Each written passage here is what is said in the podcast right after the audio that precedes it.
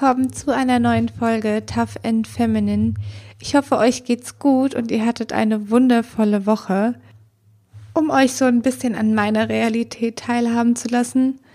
Ähm, meine Woche war wirklich stressig. Wir sind am Sonntagabend relativ spät erst aus dem Urlaub zurückgekommen und seitdem, also Montag dann direkt wieder angefangen zu arbeiten und seitdem ist ganz schön viel liegen geblieben und auch bisschen was passiert die Woche mit vielen Terminen und so weiter und so fort.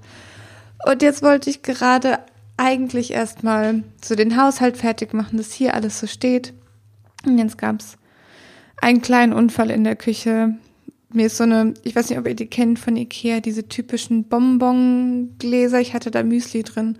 Und mir ist das beim Abstellen unten abgebrochen. Also so ein typisch schlechte Qualität. Ich habe es jetzt nicht auf den Tisch geknallt, sondern nochmal abgestellt.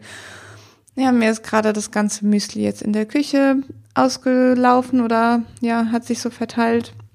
Es gab jetzt eine kleine Aufräumaktion. Und jetzt hatte ich erstmal keine Lust mehr auf Müsli und dachte mir, ich beschäftige mich jetzt mit was viel Schönerem, nämlich Podcast aufnehmen. Ich freue mich gerade richtig auf die Folge, weil für mich ist das schon ein Moment her, dass ich in dieses Mikro gesprochen habe. Für euch war alles gleich, aber wie gesagt, ich war die letzten zwei Wochen im Urlaub. Das heißt, die Folgen davor waren voraufgezeichnet. Ich hatte eine kleine Podcast-Pause, obwohl ich noch gar nicht so lange mit dabei bin.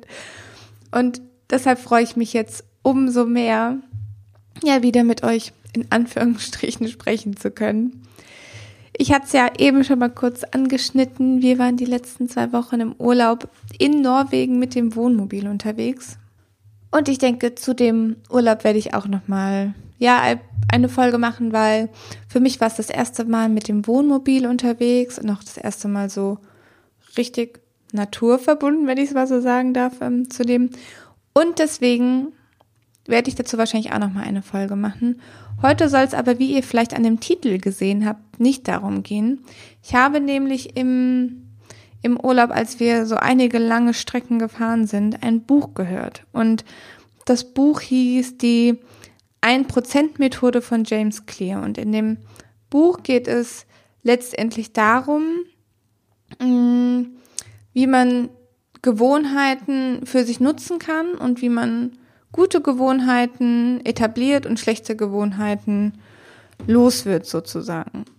Für alle die, die schon ein bisschen länger dabei sind, die haben vielleicht auch die Folge zum Thema Entscheidungen gehört und Gewohnheiten knüpfen da stark dran an. Also ich habe damals ja auch schon gesagt, dass viele Entscheidungen, die wir tagtäglich treffen, wir die gar nicht mehr bewusst treffen. Das sind dann genau diese Gewohnheiten. Wir haben einen außenstehenden Trigger, ob das jetzt der Wecker ist oder ich trinke einfach jeden Morgen meinen Kaffee, dann ist es eine Entscheidung, aber keine aktive und dann handelt es sich eben um Gewohnheiten.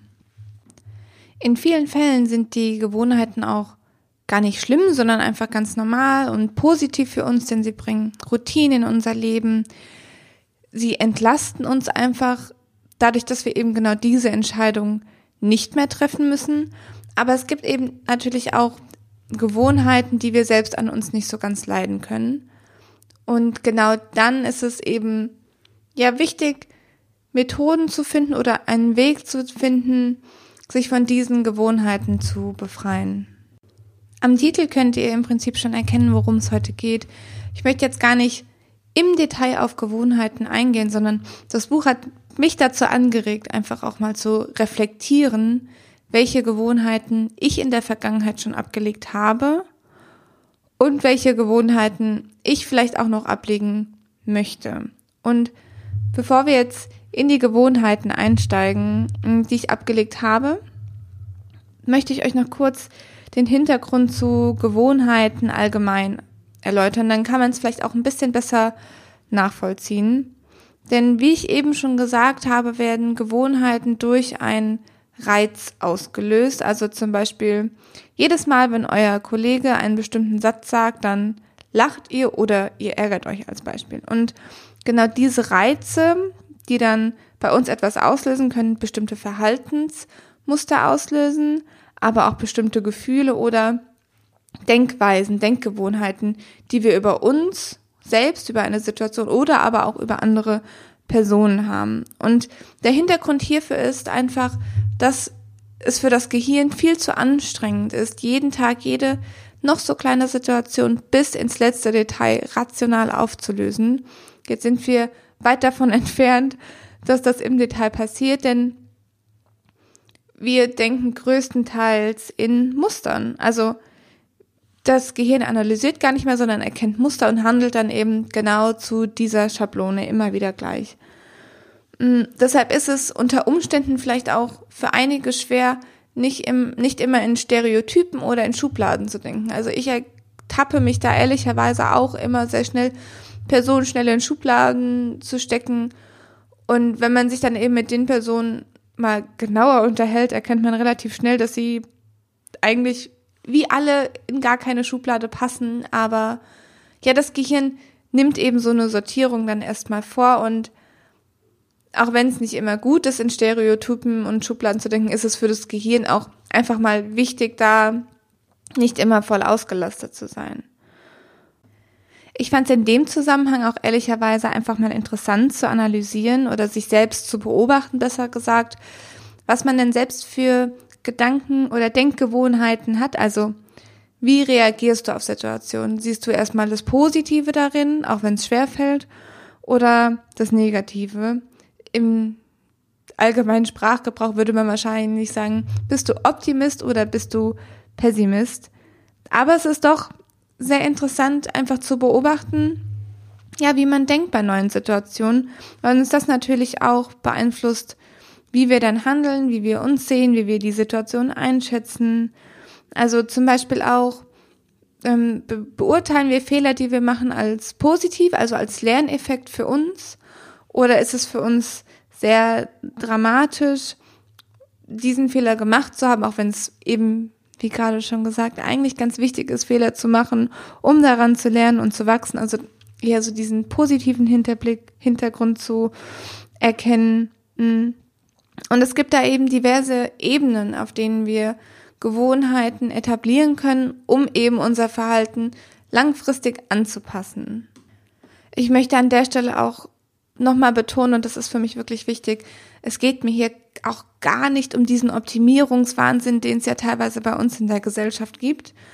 Es geht gar nicht darum, dass ihr jetzt eure Gewohnheiten so perfektionieren müsst, dass ihr in euren Augen perfekt seid, sondern es geht mir darum, einfach zu erkennen, wo man Gewohnheiten hat und dann die Gewohnheiten, die einen wirklich nerven, da kann ich euch am Ende von der Folge, werde ich euch noch Beispiele nennen, die mich gerade an mir selbst richtig, richtig heftig nerven.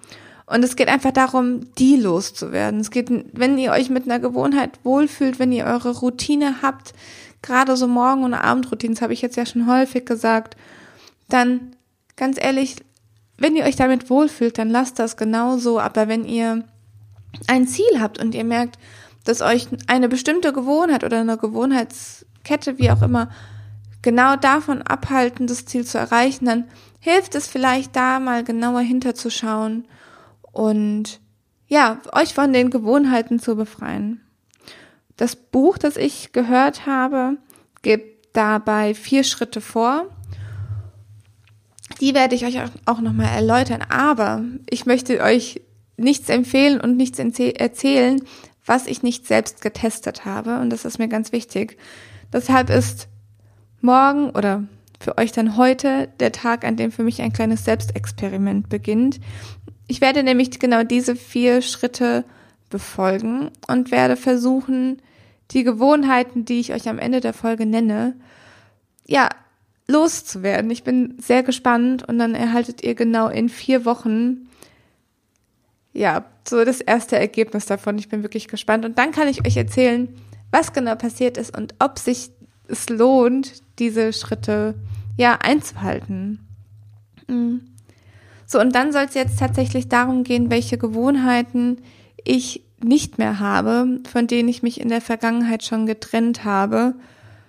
Und zum einen möchte ich euch erzählen, warum ich diese Gewohnheiten nicht mehr habe, welchen Nutzen ich daraus ziehe und ja, warum ich glaube, dass es wichtig ist, auch einfach mal ja so Kleinigkeiten zu hinterfragen.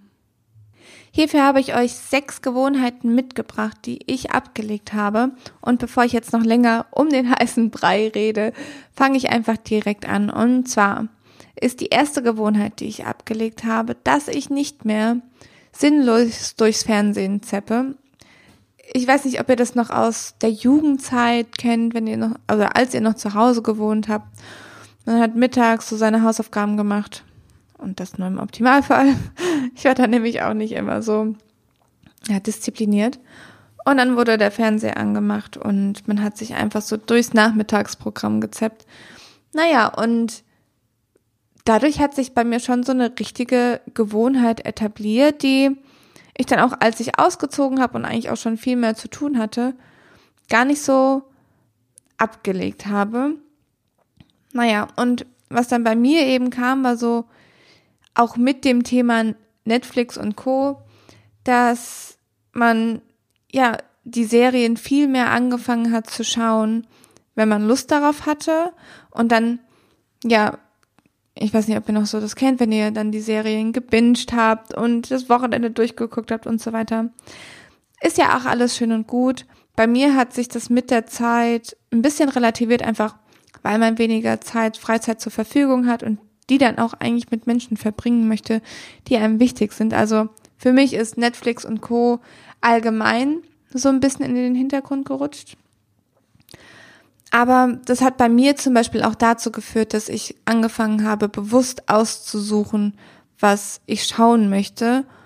Und ich hatte dann zwischendrin so eine Phase, ich, ich weiß nicht, ob ihr euch da hineinversetzen könnt, aber wenn man sich das eben immer bewusst aussucht, was man schauen möchte, kann das auch manchmal so eine, ein bisschen so eine Überforderung sein. Und manchmal hat man ja auch das Bedürfnis, einfach so den Kopf auszuschalten und jetzt nicht darüber nachdenken zu müssen, was man schaut. Und dann hatte ich da so eine kleine Phase, als ich dann doch wieder auf das normale Fernsehen so ein bisschen umgestellt habe.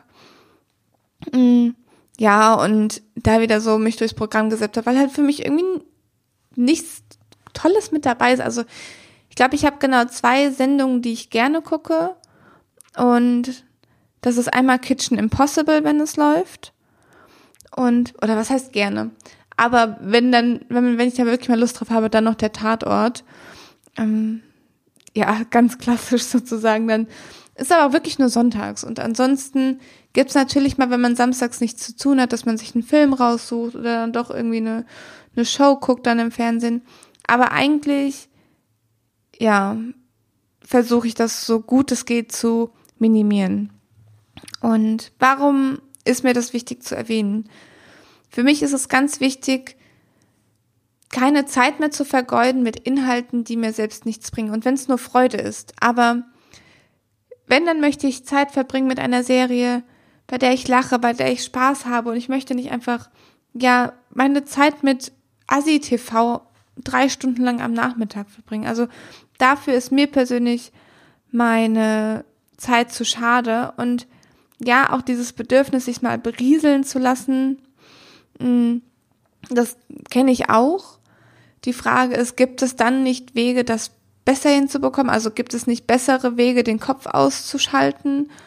Also da wären wir dann auch wieder bei dem Thema Sport. Mm. Und ich muss da auch gestehen, ich bin da nicht perfekt. Ne? Also ich habe dann auch meine Zeiten, wo ich auf Instagram und YouTube rumgammel. Also, aber auch dann sind es Inhalte, die mir Spaß machen, die ich gerne schaue und nicht einfach dieses, ich flitz mich jetzt auf die Couch von Fernseher, ja, und guck halt mal, was kommt, aber eigentlich interessiert mich das alles nicht. Ich möchte einfach für mich meine Zeit sinnvoll nutzen und mit Dingen, die mir Spaß machen. Und das ist so der Hintergrund dazu. Und wie eingangs gesagt, wenn ihr diese Gewohnheit habt und für euch ist das vollkommen in Ordnung, dann muss euch das gar nicht interessieren, was ich gerade erzählt habe. Aber wenn ihr merkt so, oh nee, eigentlich vergeude ich da auch super viel Zeit und mich nervt das eigentlich total, dass ich da immer diesen Mechanismus habe, wenn ich nach Hause komme, direkt den Fernseher anzumachen, dann könnt ihr mal gespannt auf das Experiment sein. Die zweite Gewohnheit, die ich abgelegt habe, ist, dass ich nicht mehr schlecht von mir und vor allem mit mir rede. Vielleicht wisst ihr jetzt auch gerade gar nicht genau, was ich meine. Vielleicht ist es auch selbstverständlich, dass ihr nicht schlecht mit euch redet. was ich meine, sind so Sätze wie, man lässt was fallen und sagt dann, oh, ich bin so dumm oder immer bin ich tollpatschig. Vielleicht auch bei Herausforderungen so, oh, das schaffe ich eh nicht, ich kann sowas nicht. Einfach so Sätze, die man vielleicht auch automatisiert sagt oder die man automatisiert sagt. Ich kenne das ja von mir auch noch früher. Aber die einem ja nichts bringen in dem Sinne. Und ich finde es einfach da ganz wichtig zu hinterfragen, wie ihr im Alltag ja mit euch selbst umgeht und dann mal schaut, wie viel, wie positiv ihr euch gegenüber seid, ja, welchen Raum ihr euch da auch gebt. Das hört sich vielleicht jetzt ein bisschen spirituell angehaucht an, aber eigentlich ist es das gar nicht, denn ich finde es einfach nur wichtig, einen positiven Umgang mit sich selbst zu haben. Denn wenn ihr das jetzt mal übertragt, wenn ihr eine Person seid, die jetzt gerade immer noch negativ oder ja, negativ mit sich spricht, mit wem würdet ihr denn noch so reden? Also, wenn euer Gegenüber was fallen lässt, sagt ihr auch nicht, oh, du bist so dumm. Also, oder? Also, ich weiß es nicht. Vielleicht ist es auch euer Umgangston. Meiner ist es nicht. Und irgendwann war dann bei mir der Punkt, warum sollte ich mit mir so sprechen, wenn ich mit anderen Personen in meinem Umfeld ja offensichtlich nicht so spreche? Und das bedeutet auch nicht, dass man nicht mehr selbstkritisch sein kann. Es geht einfach nur darum, dass man sich im Alltag nicht so runtermachen sollte. Und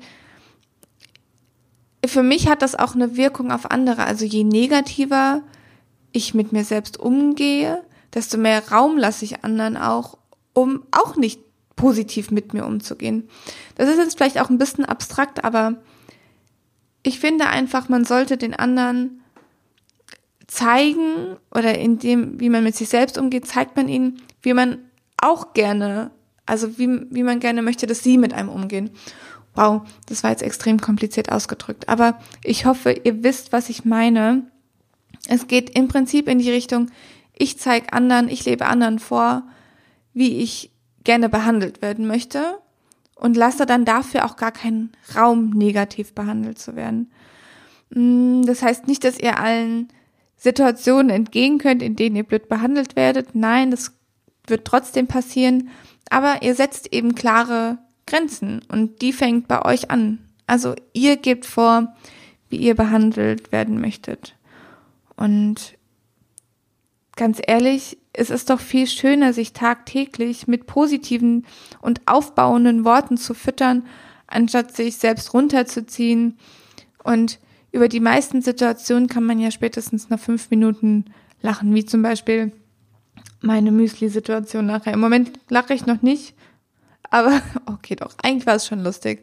Vor allem, weil genau in dem Moment, als es passiert ist, mein Freund aus dem Bad kam und er nur die Hände über dem Kopf zusammengeschlagen hat. Also, eigentlich kann man über jede Situation lachen und muss sich dafür nicht so fertig machen.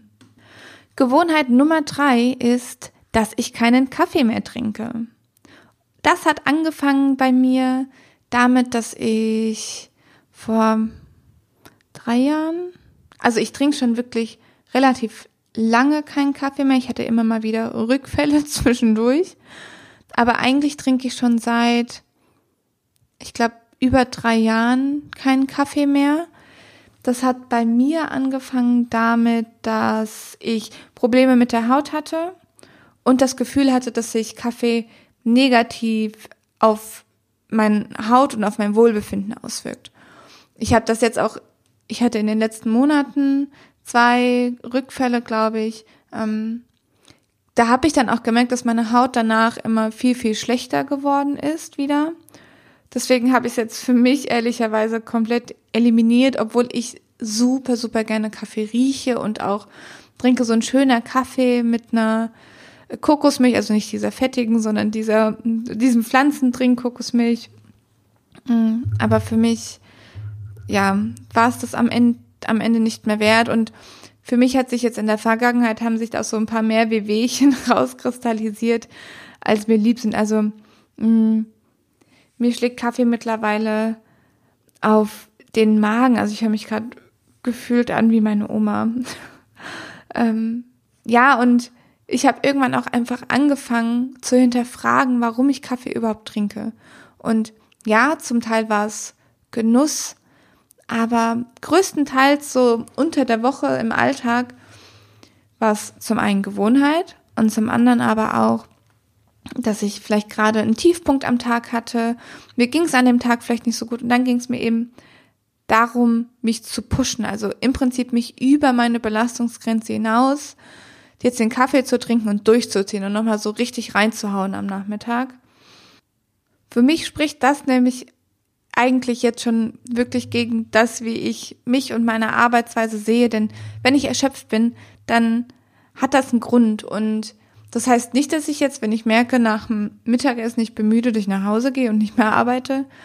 Aber das bedeutet für mich, dass ich mir ein bisschen mehr Raum gebe, mich nochmal bewege auf der Arbeit oder mir Aufgaben suche, die mir in dem Moment leichter fallen. Denn ich habe jetzt auch für mich während meiner Masterthesis, ich bin noch dabei, die zu schreiben, ähm, befindet sich auch noch nicht in den letzten Zügen. Ich wünschte, ich könnte das sagen.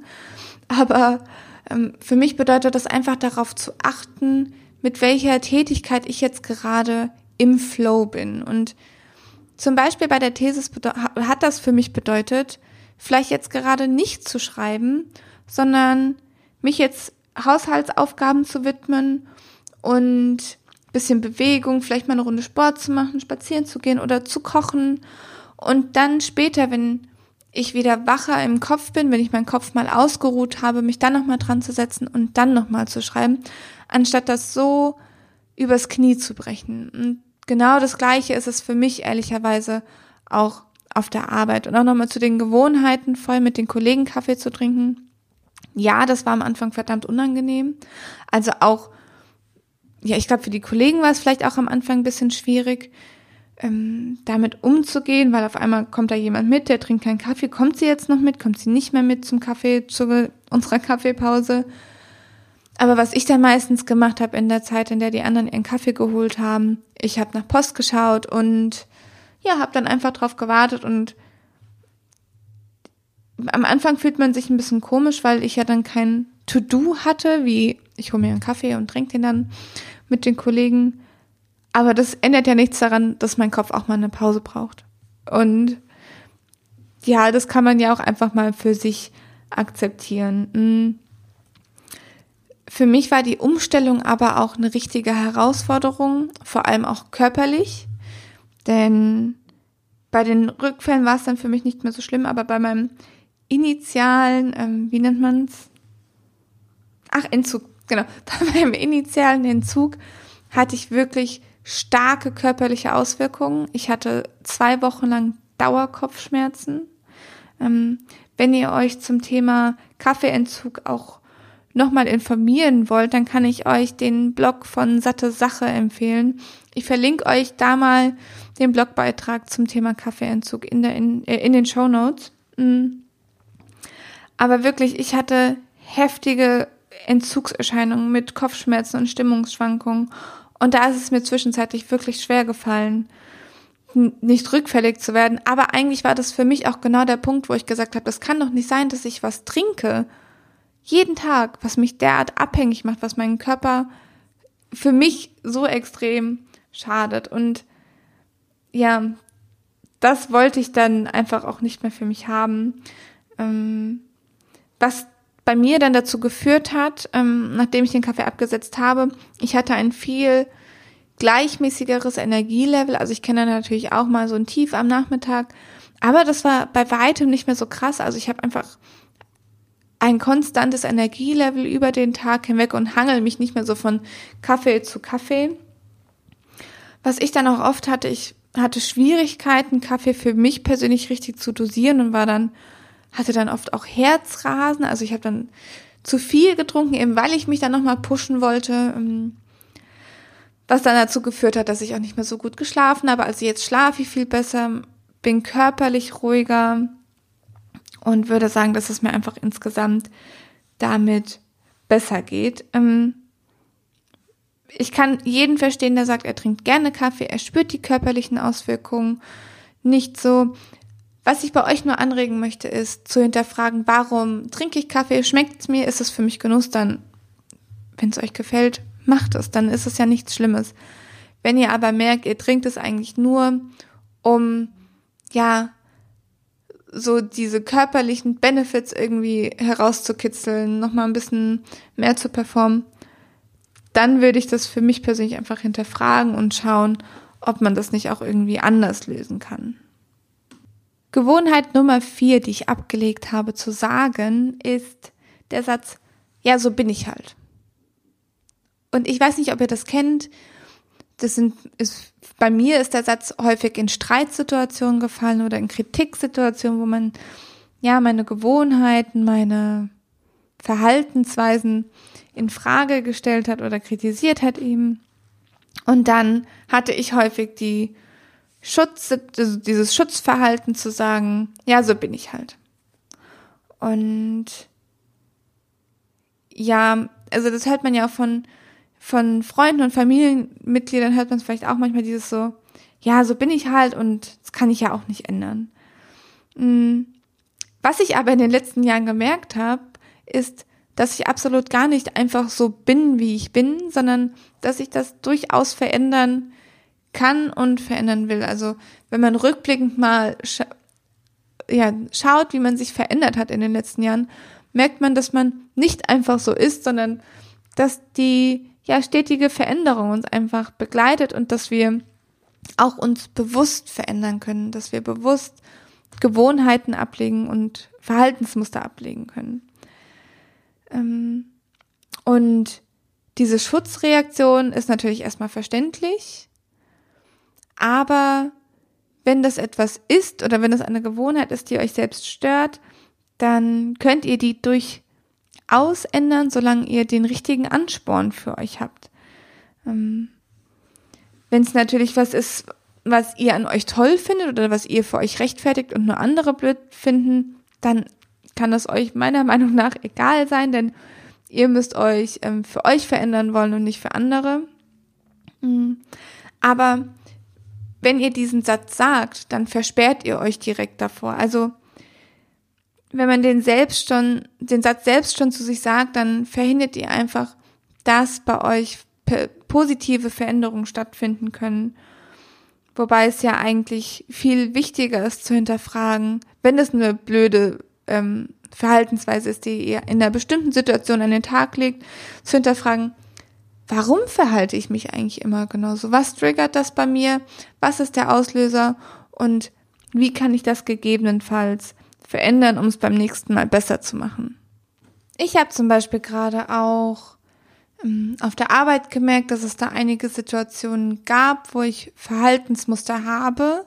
Ich kann die Verhaltensmuster auch rational analysieren. Also im Prinzip weiß ich, wie ich mich verhalten sollte und aber ich merke gerade, dass ich da an dem Punkt, und das ist jetzt nicht nur beim neuen Job so gewesen, sondern das waren in der Vergangenheit auch immer wieder Herausforderungen, die ich hatte. Also wirklich, da ist so ein Muster dahinter, wie ich reagiere. Und ich habe gemerkt, ja, ich schaffe das nicht alleine, das loszuwerden. Mir ist es aber wichtig, dass ich da meine Verhaltensweise ändere und habe da jetzt den Entschluss gefasst, mir einen Berufscoach zu holen, also eine Coachin, die darauf spezialisiert ist, da an der Persönlichkeit mit mir zusammenzuarbeiten und kann euch hier nur ermutigen, es ist kein oder es ist nichts Schlimmes, sich da Hilfe zu holen.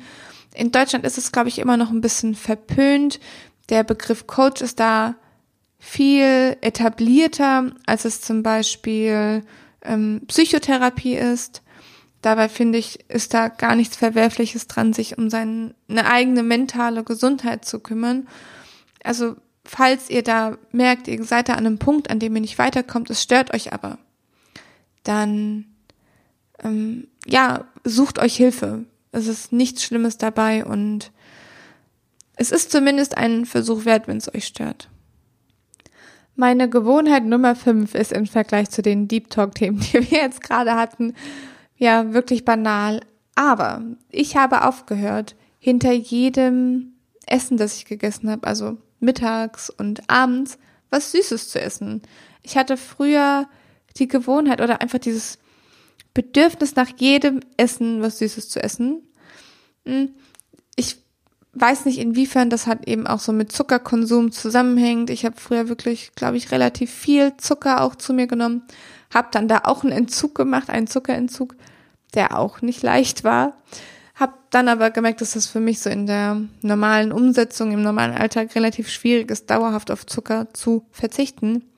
Aber es hat mir einfach geholfen, meine Geschmacksnerven zu sensibilisieren und ja, wieder die Süße in anderen Lebensmitteln zu schmecken, aber auch so dieses ständige Bedürfnis nicht mehr zu haben, Süßes zu essen.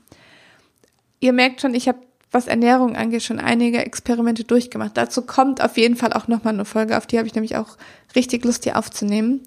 Mm. Was ich aber auch da sagen muss, auch bei Zucker hatte ich massive Entzugserscheinungen. Also man sollte schon vorsichtig mit Zucker umgehen. Das ist gar nicht so, so banal, da so viel zu sich zu nehmen. Das darf man gar nicht unterschätzen.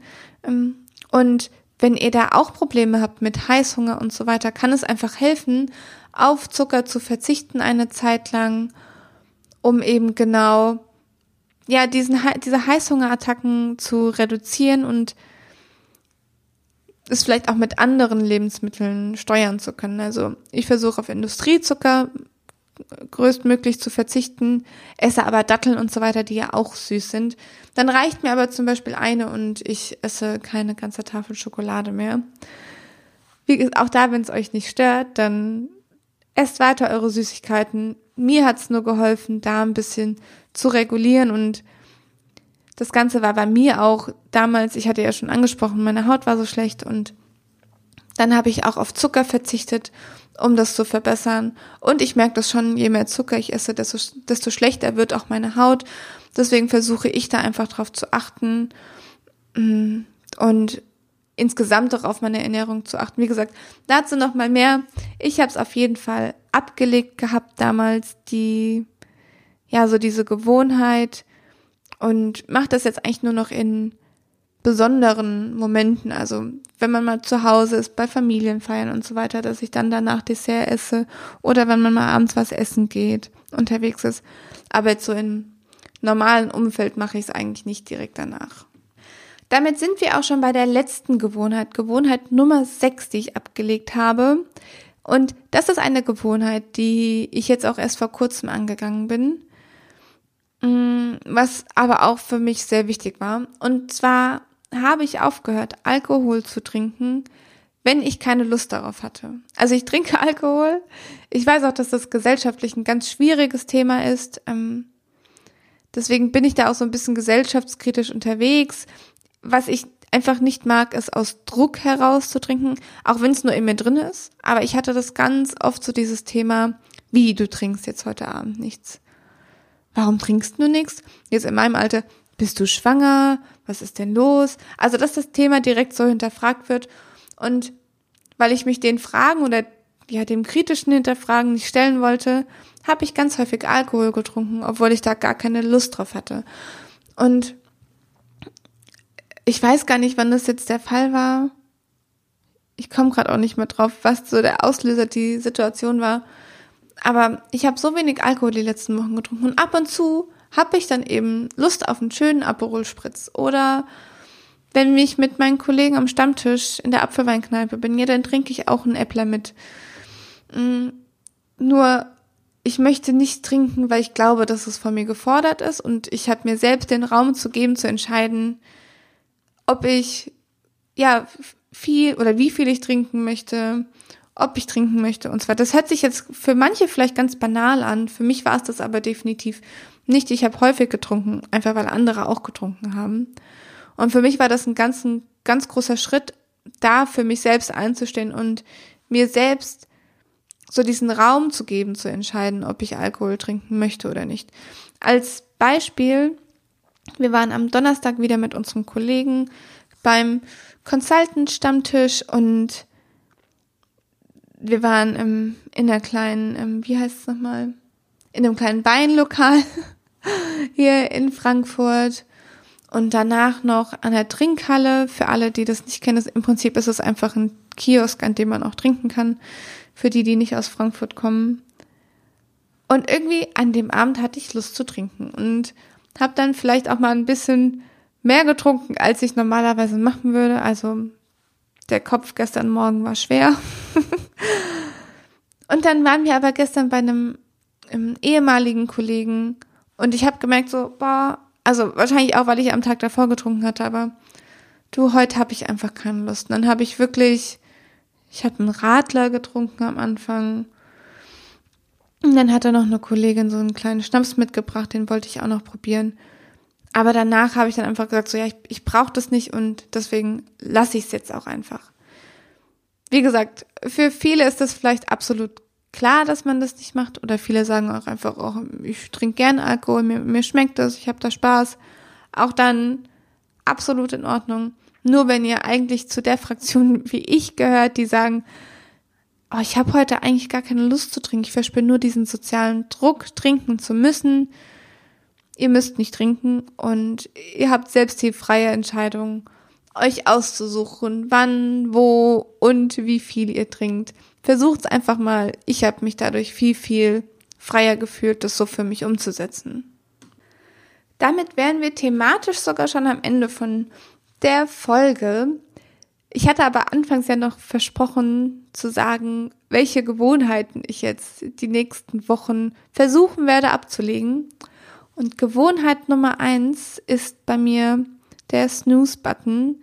Ich möchte aufstehen, wenn der Wecker klingelt und nicht hundertmal auf den Snooze-Button drücken und dann gerädert sein. Das ist bei mir Gewohnheit Nummer eins. Darüber hinaus möchte ich meine Zeit effizienter nutzen, denn ich hatte vorhin schon bei der ersten Gewohnheit gesagt, dass auch ich viel Zeit auf Instagram und YouTube und so weiter verbringe und ich möchte einfach meine Handyzeit reduzieren und jetzt bin ich gerade am überlegen, hatte ich noch eine dritte? Ah, genau, ja. Und noch Sport möchte ich wieder mehr machen und mehr in meinen Alltag etablieren. Genau. Und ich werde euch dann einfach die nächsten, also ich werde jetzt die vier Schritte durchziehen und werde euch dann in vier Wochen berichten, ja, was bei mir funktioniert hat, was nicht funktioniert hat, wie erfolgreich ich damit war. Ja, und so oder so kann ich euch das Buch herzlich empfehlen. Ich verlinke es euch auch nochmal in den Show Notes. Ich fand es einfach nur super, da mal ja, hinter das eigene Verhalten so zu gucken und dann auch durch viele ja, Beispiele, die in dem Buch genannt wurden, auch inspiriert zu werden. So, jetzt sind wir aber wirklich am Ende der Folge. Ich hoffe, ich konnte euch inspirieren und ich hoffe wirklich sehr, ihr konntet was für euch mitnehmen. Ich weiß immer nicht, ob euch das so gefällt, wenn ich euch so in meine Tätigkeiten oder meine Alltag so mit reinnehme oder ob ihr viel mehr Wissen haben wolltet, wenn ihr da eine Meinung zu habt. Schreibt mir gerne auf Instagram at vivian-alessa. Ich freue mich auf jeden Fall auf euer Feedback. Wenn ihr diesen Podcast noch nicht abonniert habt, dann drückt einmal auf den Abo-Button, denn das freut mich wirklich sehr, wenn ich da viele Leute noch mehr mit erreichen kann. Ja, und dann beende ich den Podcast jetzt auch. Ich wünsche euch eine ganz wundervolle Woche und freue mich auf nächste Woche mit einem neuen Thema. Und bis dahin, stay tough and stay feminine. Eure Vivi.